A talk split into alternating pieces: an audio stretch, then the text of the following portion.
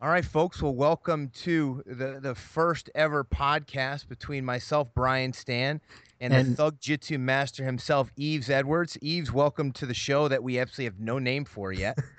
No, we don't have a name yet, but um, I say, I say, like we said before, we we throw it out to to everybody in the Thug Jitsu Nation and all the Brian Stann fans, and and get them to to come up with a name for it for us. I'll tell you, you just said two complete opposite groups, I'm suspecting, right? The Thug Jitsu Nation and then the Brian Stann fans. I, I guarantee you, people, for whoever's listening to our first podcast, it may just be my mom because I know she will listen. Um, so, so mom, if you could help us out with a name based on those two uh, fan clubs, please uh, give us some help. But, you know, Yves, I think it's important for people to know how this even came about and and and what got us talking. And so, you know, I know for for me, several months ago, uh, I was invited to do the Joe Rogan podcast. He reached out to me out of nowhere and said, you know, I really think you should do a podcast. I think you'll enjoy the medium. And I responded, said, Joe, you know, I really appreciate that advice. You know, maybe I'll do yours to see what it's all about. I I hadn't done one before, and so I went out and did it. It was three hours long, and I did. I enjoyed it a lot, but I knew that I, I'm not I'm not entertaining and certainly not funny enough to carry a whole show myself. So I'm sitting there thinking, who, who possibly could help me out here? And uh, out of nowhere, Cole Miller contacts me saying, "Hey, Yves Edwards is getting an audition with Fox. Would you be interested at all in in helping him out and talking to him about what he needs to do to prepare for that show?" And instantly, the light bulbs came on because for for me personally, when I first started this sport and Yves, I told you this the first time we met. You were one of the guys that I used to buy all the DVDs with all your fights that I used to mimic. I used to watch your combinations and what you did and try and teach myself because I had no coaches at the time. I used to watch your fights back when you fought Hermes Franca and Josh Thompson. So it was the perfect opportunity for me, at least. Man, you're talking about the fights from my heyday. If if if any particular part of my career was the heyday, but um, yeah, it, it similarly started for me. It wasn't Joe Rogan that that recommended that I start a podcast, but it was some of the guys at ATT, and um, I talked to those guys and John Hartnett and a couple of the other guys. John Hartnett used to run Ryan Bennett's podcast when Ryan Bennett first started this stuff, and um, when Ryan passed on, jo- Johnny got away from it, and and over time he he thought that I would do I would be good behind the mic on a podcast, and I got in touch with Cole for some random reason, just because Cole and I are friends, and told him about my audition. He recommended, he asked me if I wanted him to talk to you, pass the word on to you, and he did. And then I got a text from him that night saying, "Yeah, Brian's excited. He'd love to help you, and and and also he wants to talk to you about maybe doing a podcast together." And that's pretty much where it started. And then, you know, it's we went out. To, I got out to LA, and and and we had some talks, and man, it just felt like it was a right fit. It felt like a good fit. It felt like two guys with similar views, but still different views. I don't know. It's ki- it's it's a dichotomy, at least um, on this end of the microphone and on your end, and Yeah. between our personalities. I think. In, a totally different way on how we got to where we are today. Totally different upbringing, background, and you know one of the big details. I love the fact that you skipped it was the fact that you you smashed your audition. Um, so I've been a part of of several auditions, and what they'll do for folks listening at home is they will fly you out, and and you'll get maybe one phone call from some folks at the UFC. Hey, this is what you're going to do. This is to prepare. This is what we're expecting call us if you have any more questions and maybe if you're if you have some initiative and you reach out they'll give you a little bit more coaching. Otherwise you just show up and then you walk into fox studios and you got 9000 coaches there right? You'll have three or four different producers who are extremely experienced and Yves is sitting in his suit and he is sweating. I see him outside the hotel in the morning before we even get picked up. He's like bro i'm sweating. I'm more nervous right now for this than i am for a fight. And you know we had done three phone calls i think you know, in terms of you, you were over prepared for the audition, but I've been a part of a lot. Yours was by far the best audition I've ever been a part of. In fact, um, for those at home, the producer after the audition immediately said in my ear, that could have been a live show easily. That's how good Yves Edwards was. So I'm excited for when you make your, your real debut on Fox One. You, you are going to kill him. You're talking about 80 plus fights experience and you're articulate, um, it, it, it's just it's a totally different perspective how you arrive to your conclusions because there's nothing in that octagon or in a mixed martial arts fight that you haven't seen. You know, it's it's one of those things. The the audition was was it's still nerve wracking to me. Um, even though it's been a week or two weeks now, and I am still nervous when I think about it. I watch I watch the audition tape, trying to pick up things and, and trying to do better at things uh, while I'm here at home. I watch myself watching you. It's funny because I was watching you during the whole audition. I only looked at Karen pretty much when I spoke to her, but I was watching you the whole time because I was like, what's Brian doing? I need to be doing those things because he knows what he's doing, and I need to mimic, mimic, mimic and imitate him as much as possible. So, it's I guess it's that's um that's your tuition for for for going to the Thug Jitsu online school of of MMA. So, well, that's awfully nice of you to say it. I think you were looking at me because my head's so big you couldn't see around it to even see Karen. That's that's typically the excuse Dominick Cruz will use. I mean, we did that same show we worked all day together, and I think Dom took a break for maybe two minutes to, of making fun of how big my head is. I mean, it's it's nonstop going back and forth between the two of us. But that's what makes it fun, and that's that's what you're going to enjoy. But when when you get these fighters and analysts together in that studio, if it looks like we're having fun on TV, it's because we are. And and it's too bad that they they won't film some of the in between segments, you know, and, yeah. and, that there there is censorship because some of the in between segments when we're being really raw is far more entertaining. I, I think so, man, and and all those people, all the people back there, um, Susie and, and, Lappy and, and Steven and Kelly. I had so much fun with those guys, man. They they tried to make me as comfortable as I possibly could be, and I think I was because of because of all the love they were showing and all the help they were giving. They it was it was pretty it was pretty easy when I look back at it. I'm still nervous because of the whole camera thing and the whole being the focus of attention and not necessarily being in my comfort zone. But I found I came to find that you know talking about fights is my comfort zone. That's that's that's the only thing that's different is that I'm not throwing the punches myself. I'm just talking about somebody else doing it. So those guys helped make it make it really relaxing and and the environment was fun, man. That was a whole lot of fun. I, I I want to stay excited about it because I don't know. There's there's there's not been many other things that I've been this excited about besides actually getting in the cage and getting to throw down. I'm telling you, man, it's the greatest scam in the world. I will do it. I will do it for as long as they allow me, and as guys continue to transition like yourself. You know, pretty soon I'll probably be out of a job and looking for something else to do, but I'm gonna enjoy it while it lasts. Um, and and you know the other thing too is you gotta love the you gotta love the process. If you don't love the process, right. in my experience, you're not going to be successful. You got to love watching the tape, breaking down the tape, talking to the coaches and the fighters to see how they arrived at their game plans, how they arrived to grow from the fighter they are now. I mean, I'm getting ready to call this weekend's card, headlined by Ricardo Lamas and Chad Mendes.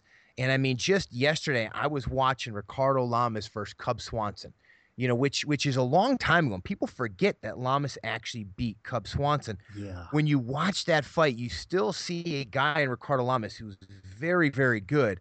And a win over Cub Swanson means something, but you can see so much growth in both fighters since then. And that was a fight where, man, Lamas, he had just taken Cub Swanson down, and Joe Rogan was just finishing saying how good Cub Swanson is on the ground, how he has an advantage there. And then all of a sudden, you could see where Cub gets a little too comfortable down there and all of a sudden Lamas goes from a back position and sneaks into head and arm choke and uh, improves everybody wrong and taps Cub Swanson out and just catches him sleeping, which we all know how often that can happen. Just when you get a little too confident in that octagon, man, boom, you get caught. But amazing when you watch back five or six fights on a guy and then slowly get towards his latest fight, the growth, and to talk to them about how they got there, which gyms they went to, which coaches were responsible.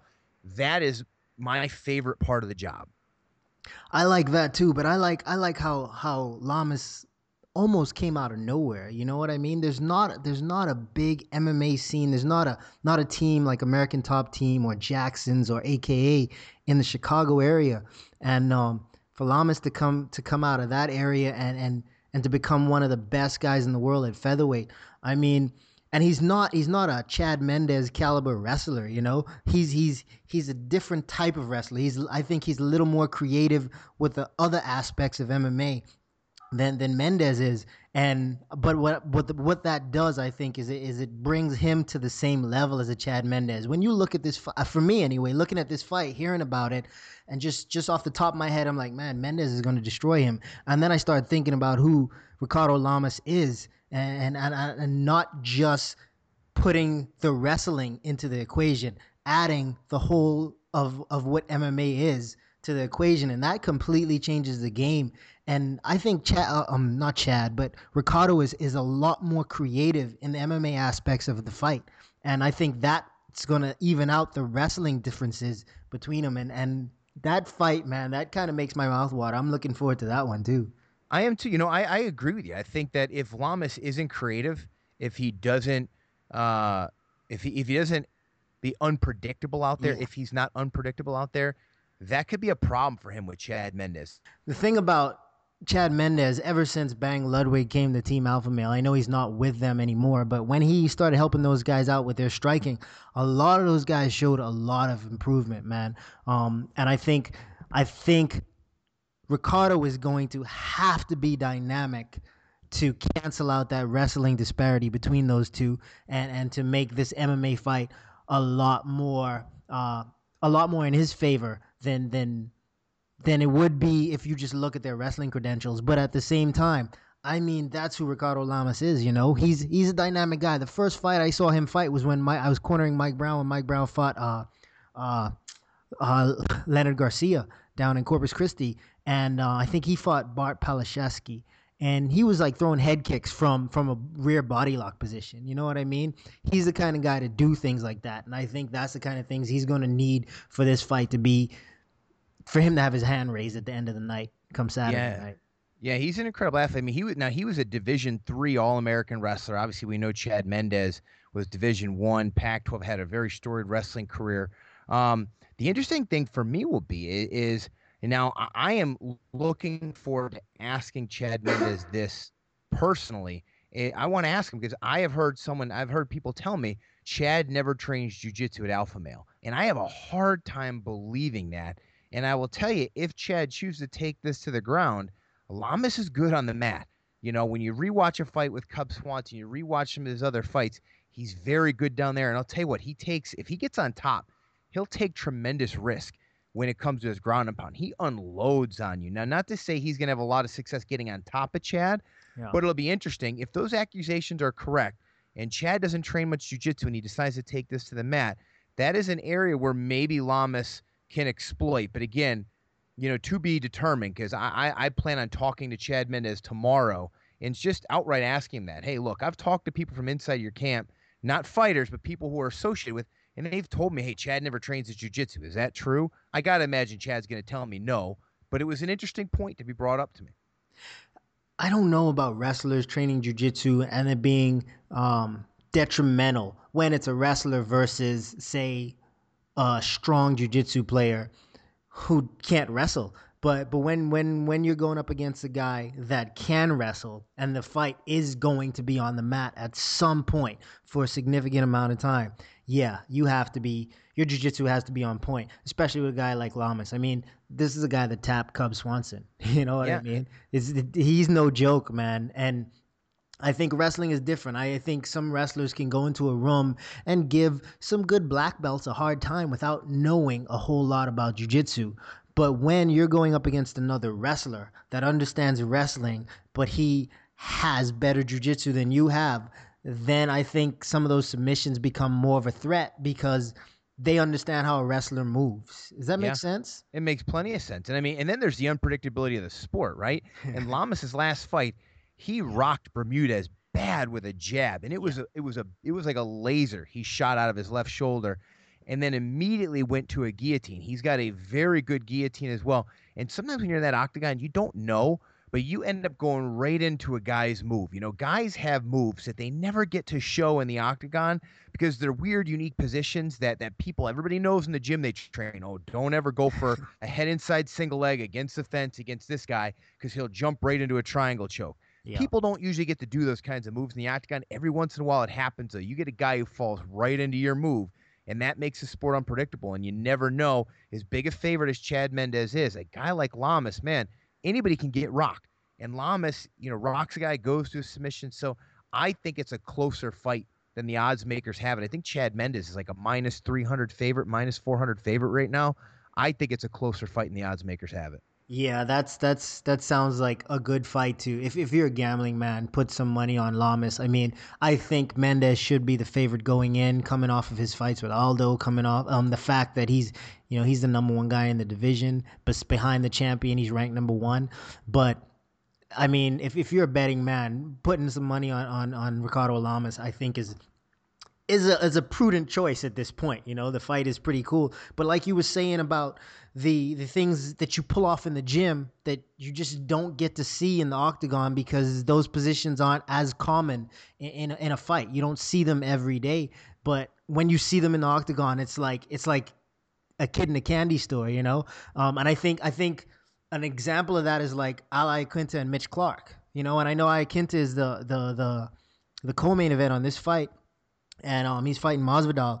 But he got caught by Mitch Clarke, I think, in one of those type moves where he's on top in side control. Um, Mitch is underneath, and he has he has the the the the the, the inside arm, the arm that's between his hips and and and and Iaquinta's hips. He uses that to rotate his body and set up a darce from the bottom. You know what I mean? Yeah. Um, I think Masvidal for that for that fight with Iaquinta and Masvidal. I think that's another thing for him to watch out for because Masvidal is a guy I've trained with a lot, man. And for a guy that did not wrestle in college, um, he's he's pretty dynamic in his wrestling. He's pretty good. I watch him give a hard time to some Division One wrestlers in the room. He's he's been he's roommates with Colby Covington for probably two years, and those guys were like inseparable. You know, so his wrestling game is really picked up. I think I think that fight it's not going to be this big disparity between Iaquinta's wrestling and Masvidal's wrestling. I think those things are going to be very close to even. Yeah, and it could be key for Masvidal to get this fight to the ground because I, Iaquinta he, he's preferring to strike now. He's starting to really believe in his power, and you know the the one lone hole, and this is very common with guys when they're at that the point that raging Iaquinta is is they start to get really good in the air, you know, their offense it really develops faster than their defense. And when you watch Al fight, even in his last fight against Joe Lauzon, um, the head movement isn't there. He he's easily counterpunched. You know, Joe Lauzon didn't have the firepower to match him, so it didn't hurt him. Um, and, and not that Masvidal necessarily does either, but everybody everybody's chin has a spot on it, right? So Yeah. that's what I'm, I'm looking to see if Al's defense has improved because I think that's the next step in his evolution. And guys at his point, they develop fast, so he could come into this fight against Masvidal and be very hard to hit out of nowhere. But in the fights that I've watched, you know, for my research thus far, that's the one weakness I could see. He's got a lot of power, and and I know, you know, I know one because I was one. He'll eat a, a few to land one at times, and that's not necessarily a recipe for success. Yeah, but I think with Masvidal, he's he's one of those guys, man. He came up in the streets fighting, basically. You know what I mean? And he he can take it. I've seen him. Here's the thing about George, man. At American Top Team, when Hector first came down, a lot of people tried to avoid Hector. I didn't like sparring with Hector because there's no such thing as shadow boxing with Hector Lombard. Yeah, his he's legendary. Yeah. but and he was he was fighting two weight classes up at the time. He was in Bellator. He was a 185 pound champion. And but when you look in there and you, you look in the cage and Hector's going with somebody, it's either another 85er or Masvidal, you know. And, and and George, he's he's that good, man. He's he's always in there, and he will mix it. He's mixing it up with Hector Lombard. I'm not talking about like he's on the outside trying to pick him apart. He's doing that sometimes. But there's sometimes when he's sitting in the pocket and he's deciding I'm gonna bite down my mouthpiece and I'm gonna throw down with you, you know. Um, so I think he can take a shot. I know Iaquinta's got some power, but I think Masvidal can take a shot. And like you said, everybody's chin has a button. But um, I don't know, man. I I of course I'm gonna be a lot more biased towards Jorge because Certainly. he's my boy. Yeah. know? Yeah, But- and for you fighters listening at home, by the way, when we talk about everybody's chin has a button, if if you are stubborn and you do rounds two weight classes up in sparring and go in the pocket with a guy like Hector Lombard, you'll develop that button much faster. Just so everybody at home knows that. While we're saying how tough Masvidal is for doing that in the gym, that doesn't mean it's a good decision. No, but but he's he's pretty slick. He for a guy that that stands as tall as he does when he fights, he's, he's got good head head movement. He's hard to get to. You know, it's very hard to get to his head um, with with with punches and kicks. And um, he's I think Iaquinta has to turn this fight into more of a kickboxing match on the feet than a boxing match because yeah. uh, I remember Masvidal can deal with kicks. He's good there, but I think you've got to be busy and and turn it into a kickboxing match and, and, and, and try to make or get the kick count higher necessarily than an average MMA fight. Um, more like a kickboxing match than, than than an MMA fight or a boxing match because when it comes to hands, I think Masvidal is one of the best guys at 55. Really? Yeah, that's a, I that's a big coming from you. It's a big and and obviously there's a sprinkling of bias there because he's your boy, but uh, that's a big compliment. Man, the the guy is is pretty amazing, man. Every time we've gone is something new in his game that I'm just like I hate dealing with this, you know. And then the guys that he has to train with now, I mean. There's guys like Colby Covington, Dustin's there a lot, him and Robbie, uh, Will Brooks, you know, he's I and I know Iaquinta's got the same thing. He's in Long Island and they put something in the water up there because all the boys that I've ever trained with from Long Island are tough. I haven't trained with Iaquinta, but I trained with Bermudez and Ryan LaFlare and Gregor Gillespie and and these guys, um, um, Marcio Galval. You know, I train with these guys and these guys are really good. But I think um, I think I, Masvidal and his stand up game and with the guys that he has to train with his whole MMA game. I think I think if he comes to fight, that's the one thing I, I the one knock I would put on Masvidal is when he comes. Sometimes he just shows up and he's like, yeah, whatever, dog. But if he comes to fight, you're in for a headache. Think of I think back to his fight with uh, Michael Chiesa. It's it's one of those situations, you know. Um, I think he took fight. Khabib um, Khabilov a little bit too lightly, but at the same time, you know, that's one of the best guys in the world. I think Masvidal can beat that guy. Of course, he lost that fight, but he lost the decision to to a guy that was just throwing everybody around and yeah, Rustam, them. Rustam Khabilov, he's he's a stud, and you know, just since you're you're new to the analyst world, even though you're new to nothing else in MMA, now that you've proclaimed him to have some of the best hands in that division, just get ready for the Twitter know-it-alls. If for some reason he gets outboxed by a kid or he gets knocked out, just get ready because they are going to make sure you know about it and tell you how could you think that it's it's almost entertaining? I'll tell you me and kenny florian laugh sometimes. When you call a fight there will literally be people on your social media who live to tweet back to you in quotations every line you said and if you stumbled on it if you stuttered it if you flubbed it uh, they will they will then immediately tweet it to you. It's like thank you so much for listening with that much detail to send me all of my mistakes this evening. You know, I've been one of those guys before, and uh, I really have. I've I've sat I sat on my couch and listened to somebody say something about a fighter, and and then watch a fight. And when I started practicing for for my audition, I, I honestly I, I also call some fights myself and recorded myself calling the fights, and I realized, man, you're sitting there for like six hours that's a lot of time to make a mistake. you know, it, you know, and, it's it's a long time, and I'll tell you that the other sometimes it's seven. I've done seven and a half was the longest card I ever called, and the hard part is is the most important fights are at the end. Yeah. So you know you've got to you've got to say you've got to do different tricks like literally i will stand up and call some of those fights cage side or i'll do jumping jacks in between fights and if i'm in brazil i'm already covered in sweat so there's no real tricks to it other than you know I've got like Monster Energy cans all around my desk, um, you know, so that I, I make sure I stay excited and stay alert during that process. But you know, you bring up a great point. It is a long, long process when you call those fights. Not that I would ever give it up for anything in the world. It is it is my favorite thing to do. I loved calling football games. Still will probably call football games in the future. Um, but I do like calling fights a little bit better than I like calling live games. I'm feeling that. I uh, I haven't had that experience yet, and you know maybe it's one of those things that that that I'm gonna try to pick your brain about that too because I'm here to learn, man. That's that's that's my that's my path in life. I, I like learning new things. Yeah, and it's it's a fun industry to go into, you know. And hey, speaking of new things, did you see the video? I just watched it before we got on the podcast. Did you see the video of Conor McGregor taking all those belt in Dublin? That made me laugh. And here's the thing. Um, remember after Conor just beat Dennis Siver, he jumps out of the cage, he runs over to Cho Jose, he grabs someone and pulls him in front of him to keep them separated. But he's talking a lot of noise, and Jose just stands up and stares at him. You know, um, I think today, from what he did and Jose's reaction, he looked like he's getting to him. You know, he, oh, he looks like Conor's really starting to get to him. And unfortunately, I don't want that to happen because I want to see the best Jose Aldo. I don't want to see a guy whose brain's kind of fried, who's a little bit frustrated, and, and he's more emotional than he is technical. Um, because I think that's a good fight, and, and I, am really looking forward to it. I honestly, I of course, I'm rooting for Jose. Um, I do think Conor has a chance. I think there's a lot of people out there that think he does, he doesn't. But after watching, after I started respecting him a lot more after you know after his fight with Dustin.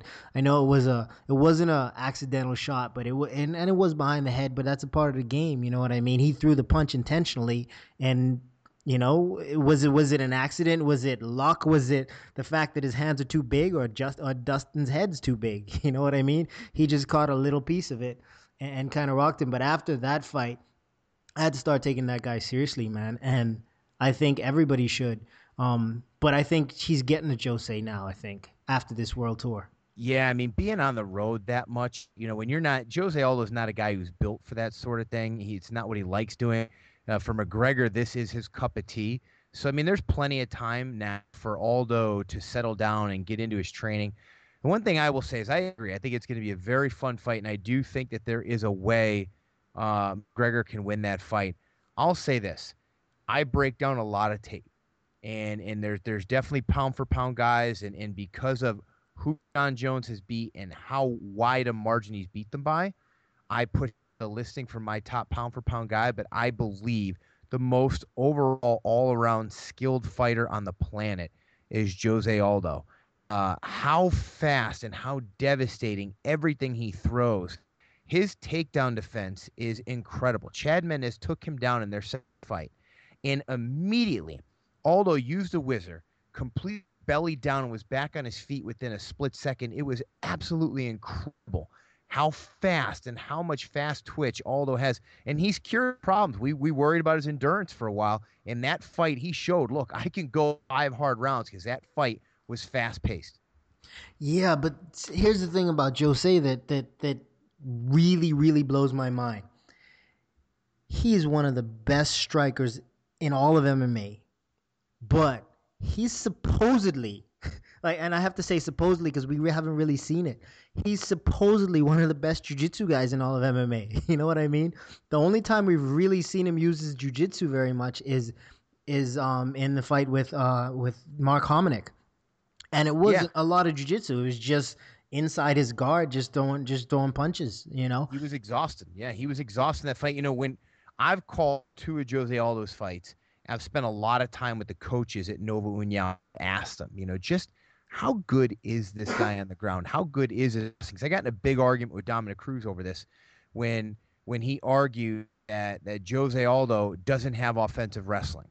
And, and it was pretty funny because this argument spurred after Dominick Cruz went right at Dana White about this matchup. He said, when is Conor McGregor ever going to fight anybody with offensive wrestling? I mean, and, and you know Dom. I mean, Dom, if he's got something he's going to ask you he went right at him about it. It was super entertaining to watch Dominick do this. Dana to say, look, bro, you know, if Aldo wants to take him down, he can try. But it was interesting to hear, you know, Cruz's methodology behind it. But I told him, I said, look, if Jose Aldo wants to fight the fight that way and he wants to take Conor McGregor down, he will. He has absolutely has good effective takedowns. We just don't see it. But in the gym, he trains it all the time. The kid's wrestling is very, very good. And I think it would be a very good tactic by Jose Aldo in that. Go out there and take him down. When you look at that long stance of Conor McGregor, yeah. you know you can get in on a single rather easily, especially when he's expecting you to strike one feint or fake of a take or right at the end of a combination. I think he gets in on a single pretty well. And it'd be interesting to see him test Conor's bottom game against a world top game like Jose Aldo possesses. You know, I don't know if Conor's ground game is going to be anywhere near the level of Jose's. You know what I mean? And on top of that, the thing about his takedown defense, his takedown defense sells me on his offense. Because one thing I've learned from being one of those guys that works hard on getting out from the bottom, especially when I first started training with wrestlers, is I got better at getting out from the bottom by learning how to control someone from the top.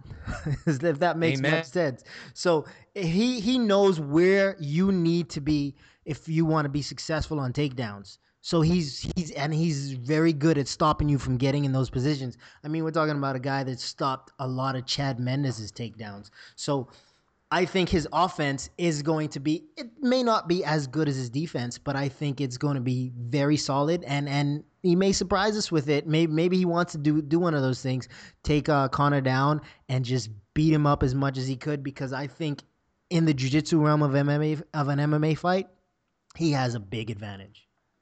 Yeah, I agree. And it's a, you know, he's so fast switch, he's so explosive. You got to think if he wants blow through somebody on a double leg or get a single and, and you know run the pipe or switch to double that he has it in him to do that and do it very effectively because he's just so fast and so athletic.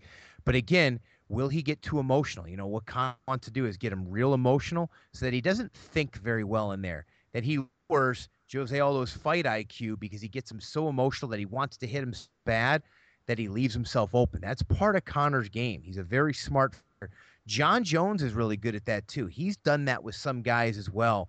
Gets them emotionally to a point where he can manipulate them a little bit. Yeah. And, and we've seen that in combat sports for a long time where some of the best fighters, Michael Bisping, an expert at it. He'll get guys so mad at him, they go out there to take his head off, and he sits and moves, sits you with the jab, hits you with his double leg. Very smart fighter.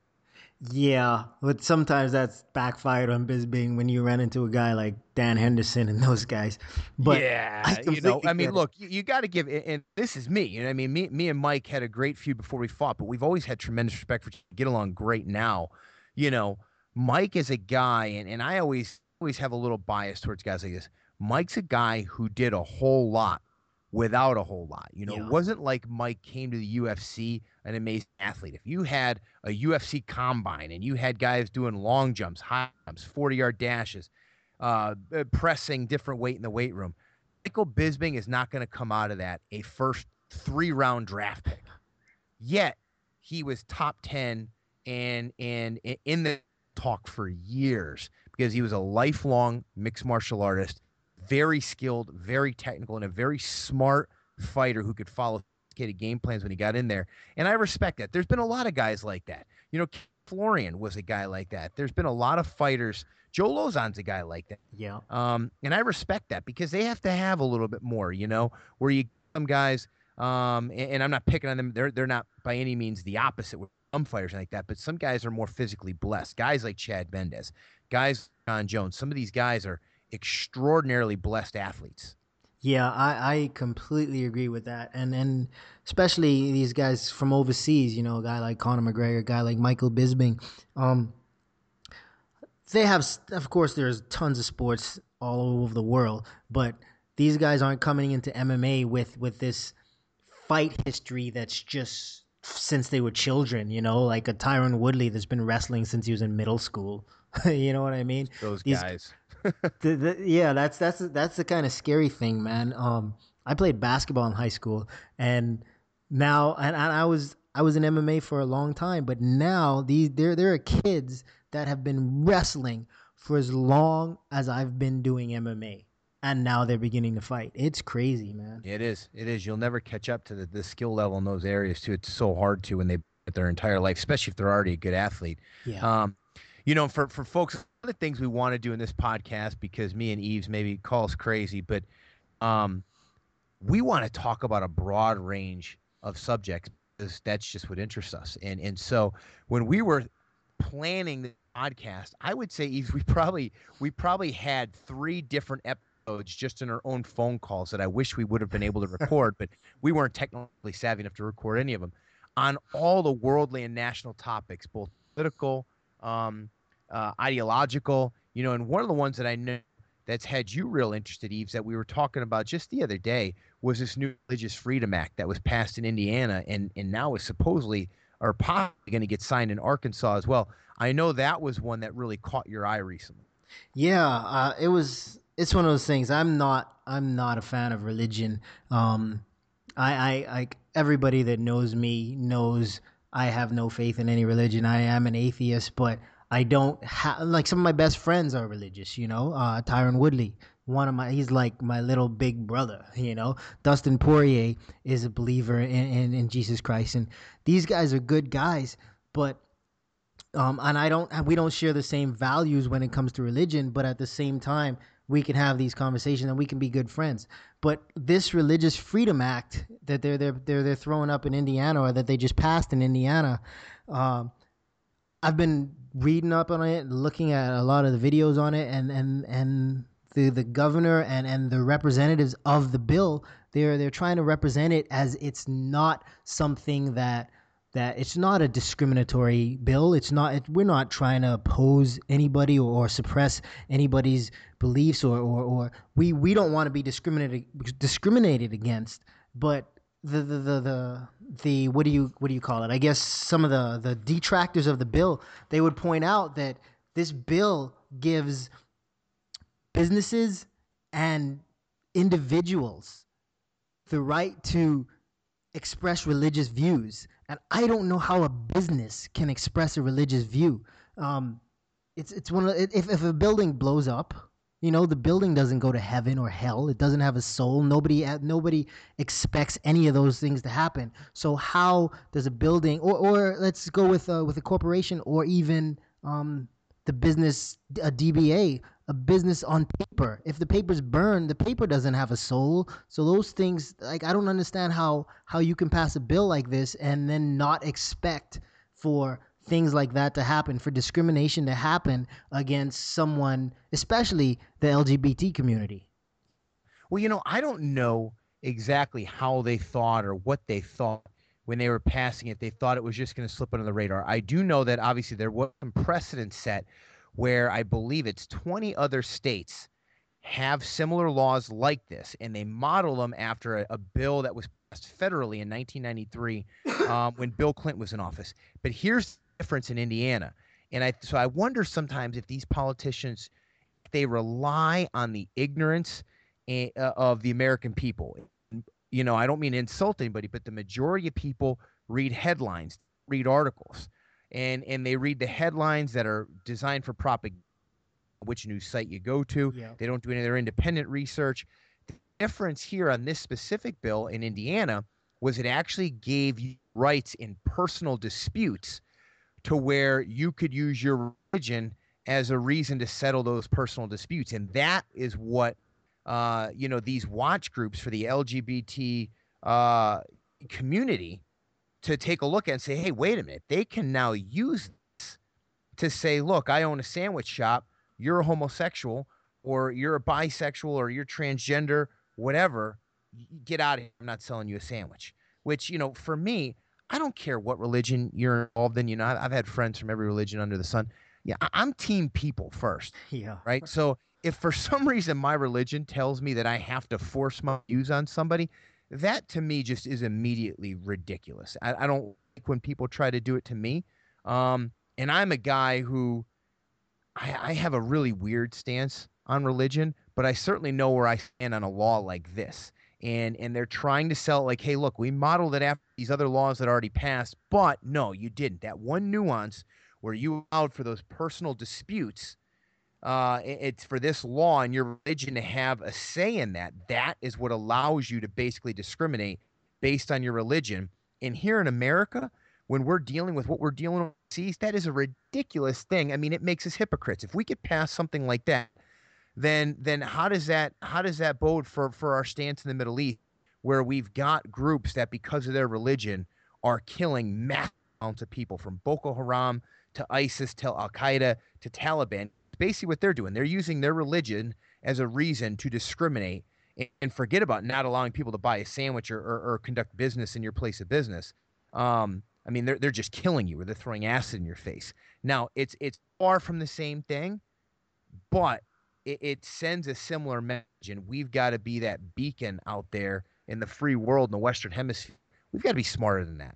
Yeah, I, I completely agree with what you're saying, and and the experiences that you've had over in the Middle East, I can only imagine the the the depth of of of the conversation that you can get into about how them using their religion as a as a as a mask to do these other things to do to do horrible violent things. I mean it gets back to the point where it's obvious to me anyway uh, in my eyes it's obvious that they're picking and choosing what they want to do what they want what rules they want to follow. I mean in in the bible itself right around the parts where it talks about homosexuality it also talks about you know don't let your wife or somebody or your family or your friends bring another religion to you.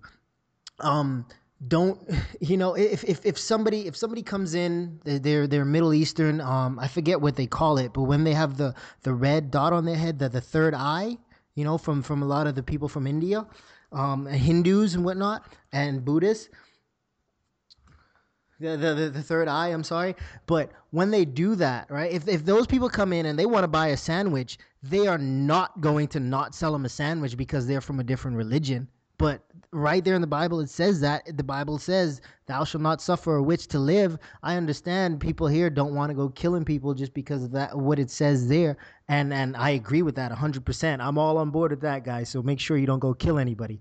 But yeah and you know it's important i mean we're, we're not say that this law in Indiana is giving, you know, look, it, it, there's a lot of, the law will allow that to happen. Yes. And that's what people are trying to prevent. I'm not saying that anybody in Indiana would want to do it or in Arkansas, which may pass something similar, would want to do those things. Um, you know, my, my point on the whole thing, uh, you know, and obviously growing up and, and, and I went, I, I received my sacraments in the Catholic Church. You know, my family, we didn't go to church very often. We were kind of a Christmas and Easter family. Um, but certainly, and I remember being in school, and I remember using derogatory terms like most people did back yep. towards people who may be homosexuals. Yep. And and it is just a different day and age. I mean, we're just more educated now. Now I've had the opportunity to to meet people. In fact, you know, at the company I run, I've got I've got several homosexual employees, um, and, and they're just they're phenomenal people. I just don't care. Uh, about what somebody's preferences for for love. I mean, I've seen so much hate in the world. And and you know, speaking of my time over Middle East, you know, my experience with Al Qaeda, I saw hate in in its most extreme form, and we still deal with it today. That I can't believe we are wasting this much time on on how people choose to love another or who they choose to love. I don't care if you're a man, you want to love another man. Good. I hope you are happy. Good for you. You know, I mean, it's just it's one of those things. I mean, we waste so much time in Washington, D.C., and they waste much of our taxpayer dollars on things that are just stupid. I mean, just leave it alone. And, and, and so it gets very frustrating to me where we, you know, every news station you go to is going to have this law on it. And it makes me question when they were passing it and this governor, you know, what he was, because they were starting to get some resistance as this thing was just going through the House of Representatives for their state. You yeah. know, he's reaping what he's sowing a little bit here with all the of attention he's getting. See, the thing about it is when you pass laws like this, these things they be, when they become commonplace, when they become something that everybody accepts, you know, then that's just the way it is. It's it's like uh you can take you can take anything that's different now, you know. Uh I just watched Selma a few weeks ago. Tyron Woodley, Din Thomas, and I we went to go see Selma, and it's like they made all these rules that made it hard for blacks to vote back then. I mean, you couldn't vote unless your grandfather voted. That's a law. If that if that law stayed around, I wouldn't be able to vote. You know what I mean? Because it, it's it just perpetuates itself on and on and on. And and if it became normal, if it became customary, and everybody just accepted it, then you know what what state does that put us in at this point? And, it's some of these things exist now. I mean, here in Texas, where I live, I don't know what it's like in Georgia, but here in Texas, you can be fired if if if your boss finds out that you're gay. You can be fired for any reason.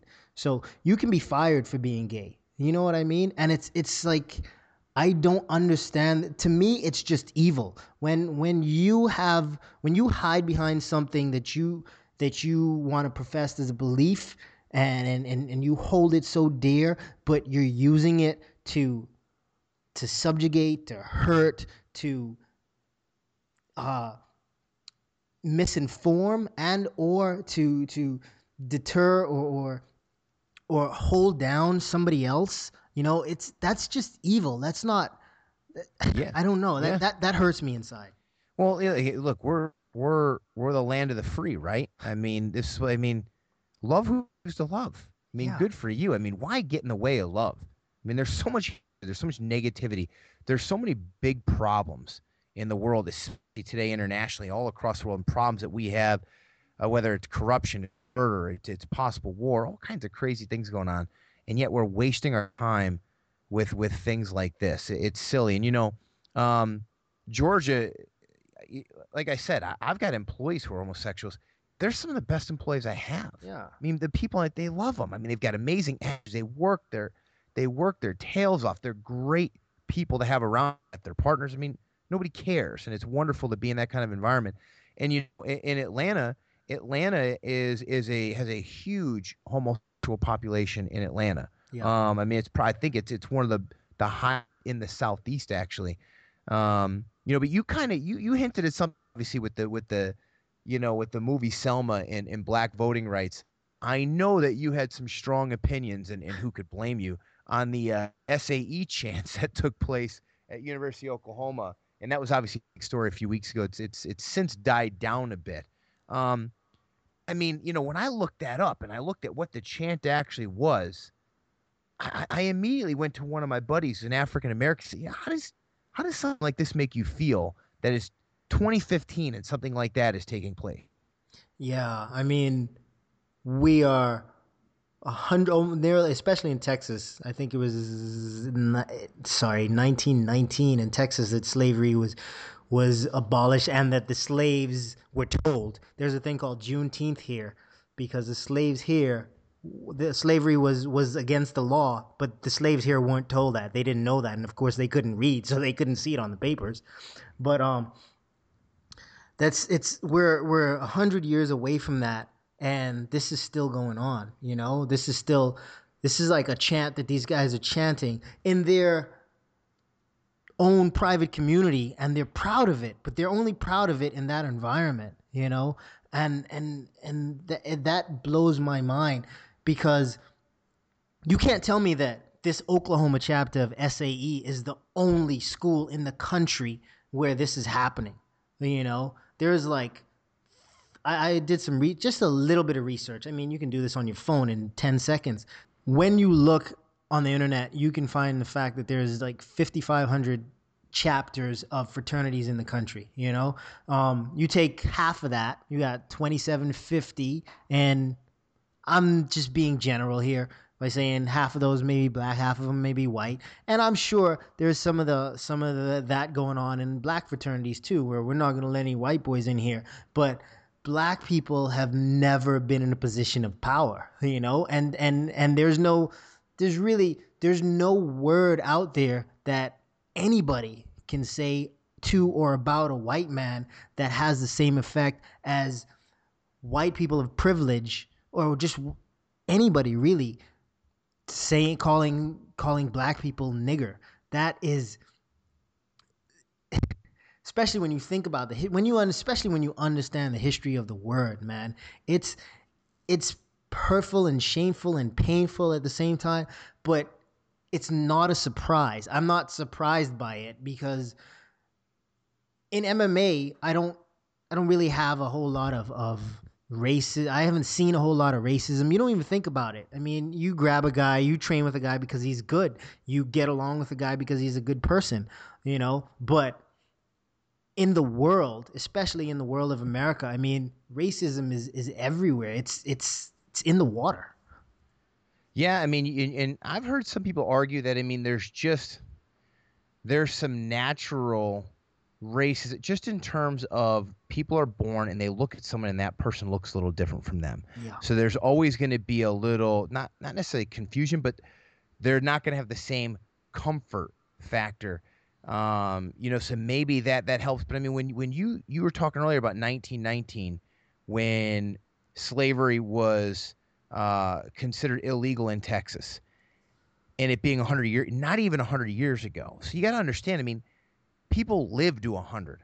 You know, Yeah. people live to 70 or 80. So the expectation, I mean, it, it has not been that long ago. I mean, we still had massive civil rights problems in this country, you know, def- in the 60s Yeah.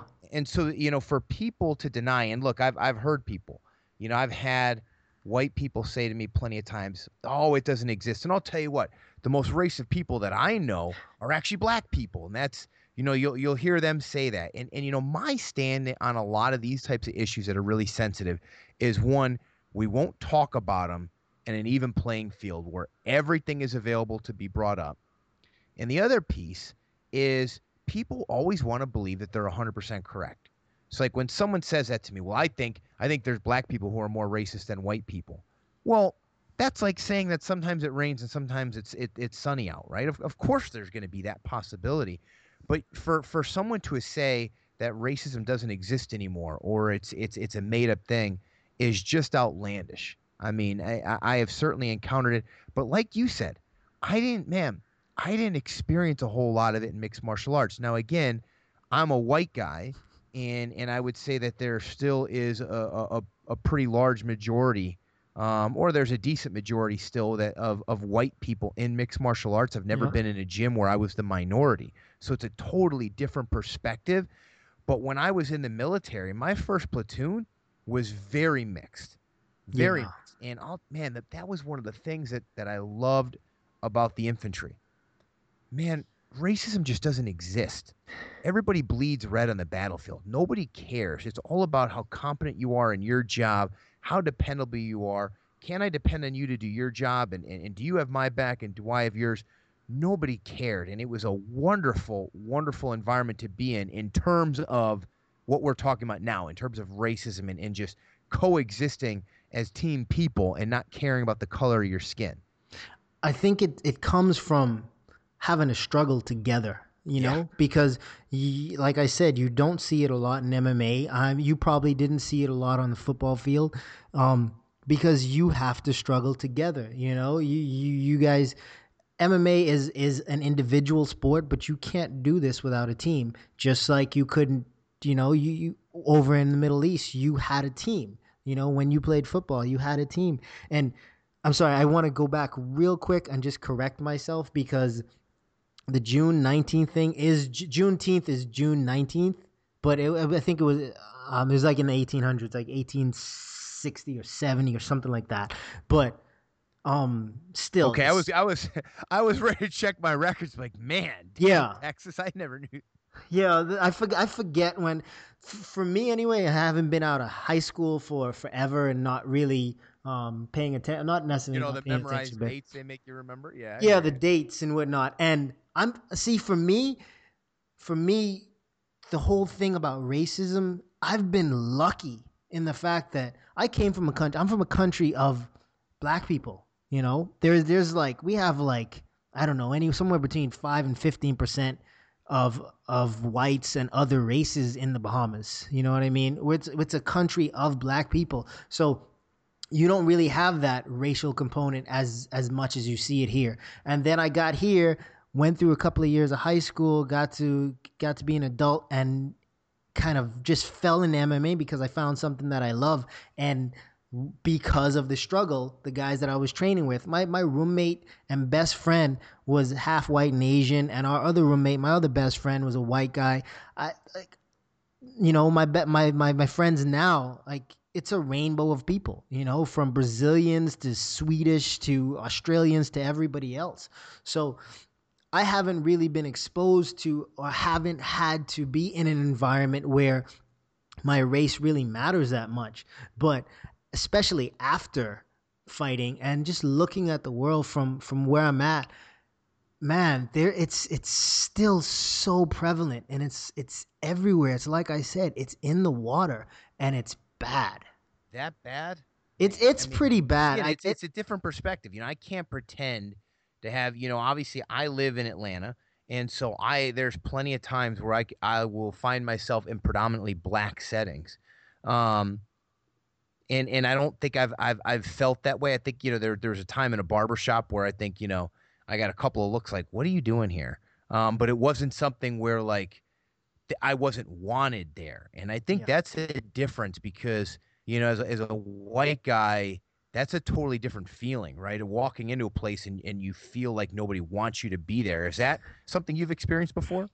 I've I've had that experience a few times. Not not necessarily. Sometimes it's been all on me. It, it was it was me projecting onto others, and there were times when it was that was the environment of the room. It was a time when Yeah. you know you, you why are you here? You're in the wrong place. You know. Um, just just and not as not an example of that, but just an example of of of when I say it's in the water. I was talking to a friend a couple of days ago, and um, we were talking about another friend that wasn't around, and I was like, yeah, he's he's he claims he told me that he's blacker than I am. You know, this is a guy who's got a couple of baby mamas. He's always struggling to make make bills. You know, he he he was taking fights just for the dollar amount. You know, um, and he's just he was just a real hood dude.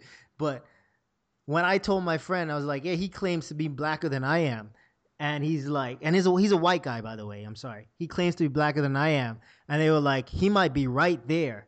And like, he might be right on with that. And it's like, no, see, that's, that's the thing. And, and the, the guy that said it, he's not a racist at all. But just the fact, just the statement, just for him to think that, um, the guy is blacker than I am because he does more ghetto shit is, is, you see what I'm saying? It's it's, Yeah. it's just that's just the perception of what black is, and, and that's crazy because I know who I am, and I'm nothing like that. You know, I No, you're not. I'm not hood. I'm I, I I come from the hood, and like a guy like Tyron. Tyron came from the hood. Tyron came up in a family where you know he's got brothers and sisters, and and his mom's working hard. But Tyron isn't hood. Tyron came from the hood, but Tyron isn't hood. You know, you know Raymond. Raymond isn't hood. You know what I mean? No, not at all. Raymond Jordan. We're talking about Raymond Jordan, who's an All American at Missouri, and one of my closest friends who moved here to Atlanta uh, to help me train, and then got a job in the same building I'm in. In fact, I, I just talked to him for about an hour yesterday. Um, you know, but to go back kind of what I was talking about earlier about how a lot of the problems in this country, people sometimes get too caught up thinking they're 100% right, and there's usually an area in the middle, right? When you look at our politics, they're so polarized, it's ridiculous. They, that's why they can never find a compromise. But you know, you made a point about that's the view that is black. You know, a guy with a bunch of baby mamas, and and that's more hood, and he, he's he's more hood. Do you Gold think teeth. at times though that African Americans have projected that too much though that that part of that view um, has been promoted? You know, through through maybe even like you know if you look at uh, in the '90s, gangster rap was born. You know, and you, you had a guy like Ice Cube who used to be an NWA saying F the police in songs. Now he stars in movies like Are We There Yet? Um, you know, and, and we know, I mean, a lot of that was just to sell records, right? Some of that was an act. Some of those guys really did come from areas like that. Do you think that's ever promoted the wrong way by African Americans? Do you ever I- get mad at, at your own community for doing stuff like that? I think it's on. I think it's on us, and it's on. Uh, when I say us, of course, I mean blacks, and I think it's on you guys. When I say you guys, I mean whites. I mean every every rap. Let's take a guy like 2 Chainz for example. The guy, I, I don't know if he graduated magna cum laude, but but he does have he does have a degree, and he's, he's supposedly he's very smart. Um, in, in the learned sense but at the same time you know listen to listen to what he's putting out there the music that that that's getting that's that he's popularizing you know? All i want for my birthday is a big booty hoe you know? There- there's really no substance. There's very very few guys out there that that get airtime with substance. You get airtime from being hood you know what i mean? You Yeah. get you you get seen by being hood and then that's all these kids see. And so what do they do? They go put on their hood uniform you know they go they wear their their pants sagging and they wear these these baggy hood clothes and they want to look like the guys on tv um, they want to look like the gangsters that have been portrayed as you know as them. And i think it's it's it's on everybody. It's it's it's on on the people showing them those images because we're not in control of any of these these tv studios and these, these you know very few of them at least. And then the one guy that is tyler perry he's putting out grandma movies or whatever but yeah. but um but i i think i it, the the sorry the blame there's plenty of blame to go around You know, certainly, and and I'm not trying to even. I I just I think that the the problem of racism it's not just a black white thing. Yeah. Although that gets most of the attention, and I think for the right reasons, right? I think that's where the strong some of the strongest racism exists. Yeah. Um, other than I will add in one other demographic. You know, from my time in Albuquerque, uh, Native Americans do not have it easy in this country. Oh And- no. And, again, again, everybody's got to own their own problems, and there are some some some there are some things that that that different communities, white people included, do to themselves that bring on some of their stereotypes. However, you also have to consider. I always like to say to people who who you know were born in good homes and had good parents and you know got good grades, went to a decent school, now have a good job. I ask them, where would you have ended up though if you were born to the same situation as this other person over here? You know, there are demographics and there's groups of people in all races that aren't born, if you want to call it like, let's use me- baseball as a metaphor. Some people are born on second base. Some people are born halfway to home, right? Then there's people that weren't even born in the parking lot, you know, where they, they were born to a teenage mom who, you know, just happen to get pregnant early, doesn't have a. I mean, so people are born in tougher situations than than others and and the odds of that person making it and you know ray jordan is a great example because his story fascinates me yeah. raymond jordan was was born li- grew up in north carolina in in a trailer park his mother and father were both dead by the age of six his father was stabbed to death in newark new jersey even though he lived in north carolina he couldn't even go see his father's funeral then his mother dies of aids he's raised by his grandmother until i think 12 or 13 years old she dies, and then he's raised by an uncle who happens to be a drug dealer. So Raymond would come home to his trailer and he'd see drugs being measured the whole nine. Raymond's oldest brother has AIDS, in and out of gangs, will probably die in the next few years. And and and his sister struggles at times too. And Ray, when you meet Raymond, Raymond sounds like he graduated from from from the best institutions in the country. He's a Missouri graduate. He is brilliant. He is he's got the highest character, just one of the more phenomenal human beings I've ever met. The odds of that happening from his situation are minuscule. Yeah. Minuscule.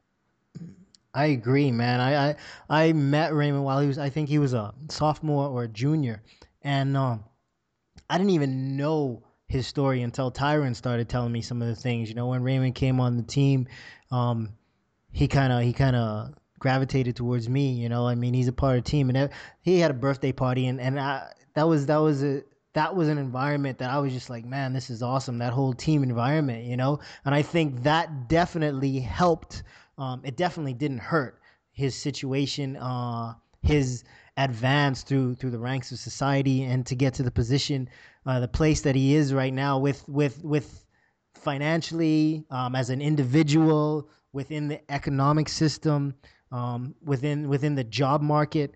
You know, Raymond and that wrestling that wrestling team definitely had played some part in in the fact that you know that that of sorry in the fact of where he is now because those guys didn't treat him any different man those guys were a family and that's what that's what I liked about it I think he had a birthday Matt Pell had a birthday and everybody was together and it wasn't it wasn't like Matt Pell is he's this Native American looking guy. I don't know if he's white or American. I mean, white or, or Native American. There's Raymond, there's Tyron, there's Ben, there's Max.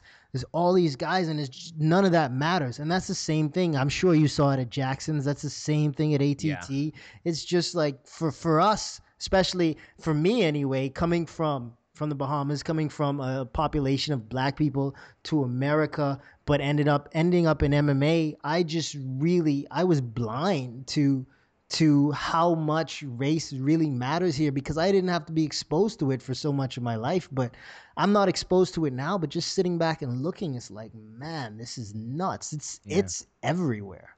God, I would love, you know, and I think part of the reason that I don't see it the way you see it is because I live in Atlanta, and it, Atlanta is home Yep. to a lot of African American professionals who do very well. Um, I I have, uh, gosh, I mean, I, I would, you know, a quarter of my company is African American, and uh, they're brilliant. I mean, just I have, I have great employees, and and and the whole company is racially very diverse.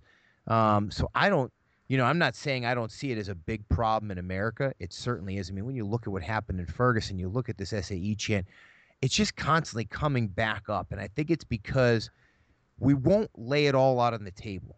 And and people don't want to look at things and maybe get out of their own skin for a minute or get away from their own influence and, put themselves in the other person's position and gain understanding. And it's it's sad to think that in 2015, you know, that race is still such a big, big issue. And I'm not saying that I think it's it's a minor issue because I live in Atlanta, but when you say it's in the water, it's everywhere. Man, that's just so disappointing to hear. You know, it's sad. You you, you really hope that we're we're past that by now, but obviously it, it is something that that still needs to be addressed in this country. Um, and, and, it's sad to see what it's done to us. I mean, especially just just in the last few years when you look at some of the things that have happened um, you know, from from Ferguson to things in Los Angeles to what happened in Oklahoma. It's a shame, but it is also great though to point towards our community as as a beacon for for our listeners to understand that you know, you walk into a martial arts gym, it doesn't matter if you're white, brown, red, blue. Doesn't matter if you're a boy, girl. Doesn't matter if, if you're you're a lesbian, if you're homosexual. Yeah. None of that stuff matters. We, I mean, we, we don't care. It's it's all about the journey yeah. It's all about the process of training, finding and figuring out where your gaps and your weaknesses are, leveraging not only your coaches but your team to fill in those gaps, to figure out how you can get to this. And then you have this massive event where despite all the technique you just trained, now you've got to go into a planned fist fight where you're going to at full speed try to execute those while your buddies tell you what to do in the corner a- against a, a, a, a, a you know similarly talented opponent and that's what makes that that mixed martial pro- arts process so addicted to us. None of us come into this say, "Hey, I mean, I want to go in MMA because I'm going to be in a millionaire." Because obviously, if me and Yves Edwards were millionaires, we wouldn't be doing a podcast right now. Um, not that we're going to make a dime off this anyway, but uh, you know, I didn't get in to make money, and and obviously, fighter pay has certainly gone up, and I think it's going to continue to go up. It needs to continue to go up. Yep. But that journey is there's something, you know, Chael Sonnen, I think, said it really well one time in an interview. He said it's seductive. And it is. I mean, it, it, it can get you. For me, it was my sanctuary from after combat.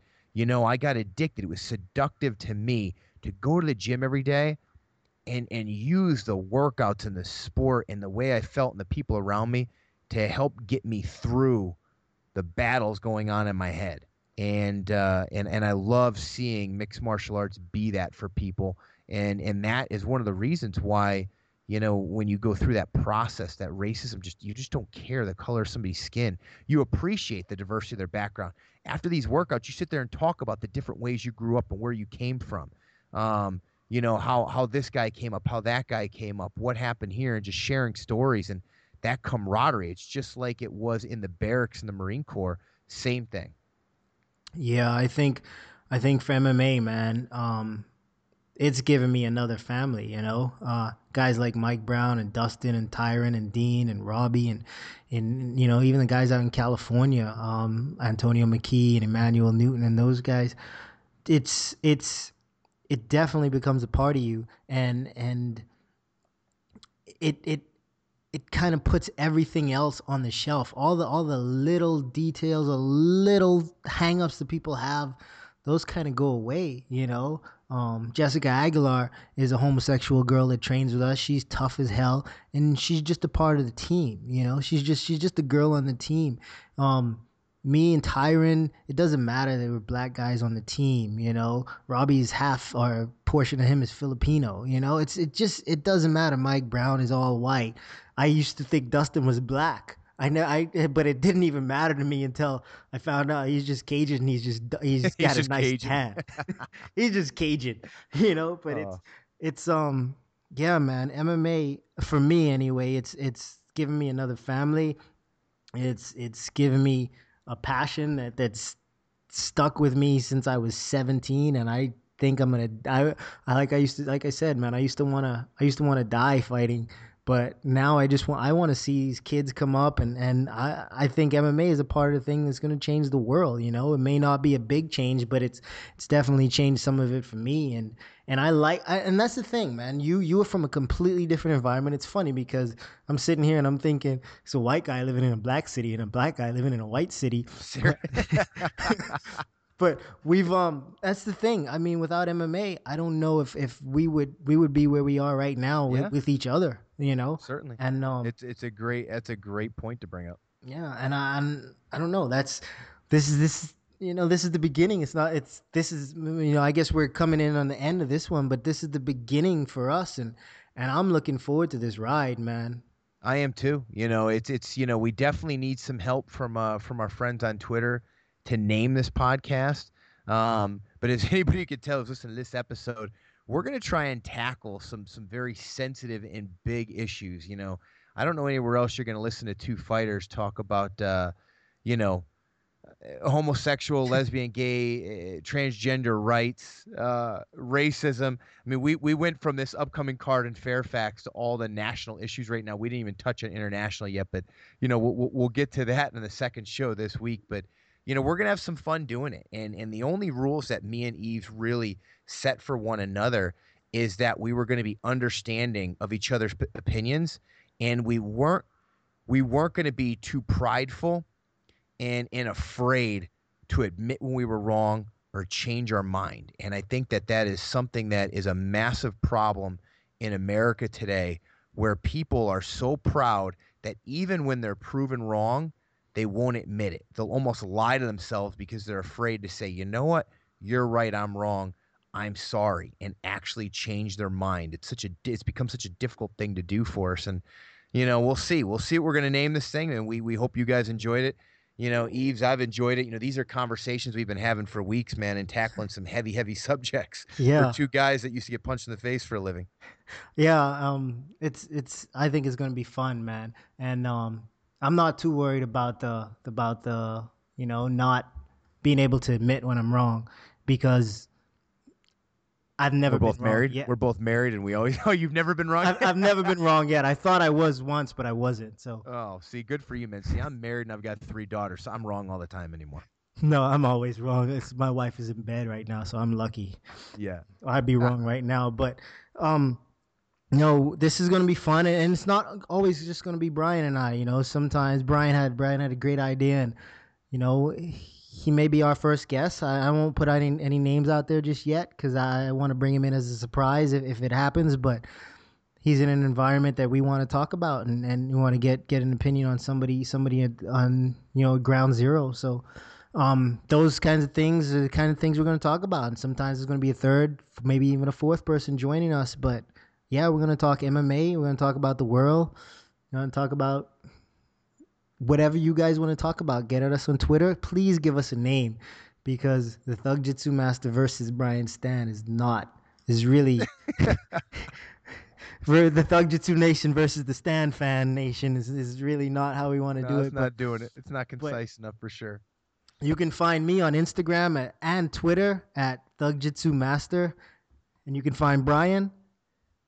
At Brian Stann. And it's a perfect man way to close out the show. You know, you just did your audition. You're already closing out the show. You're ready for mainstream, man. I'm trying. I'm, I'm gonna try. I'm gonna try and take your job and Kenny's job and DC's job. No, I can't do all of that.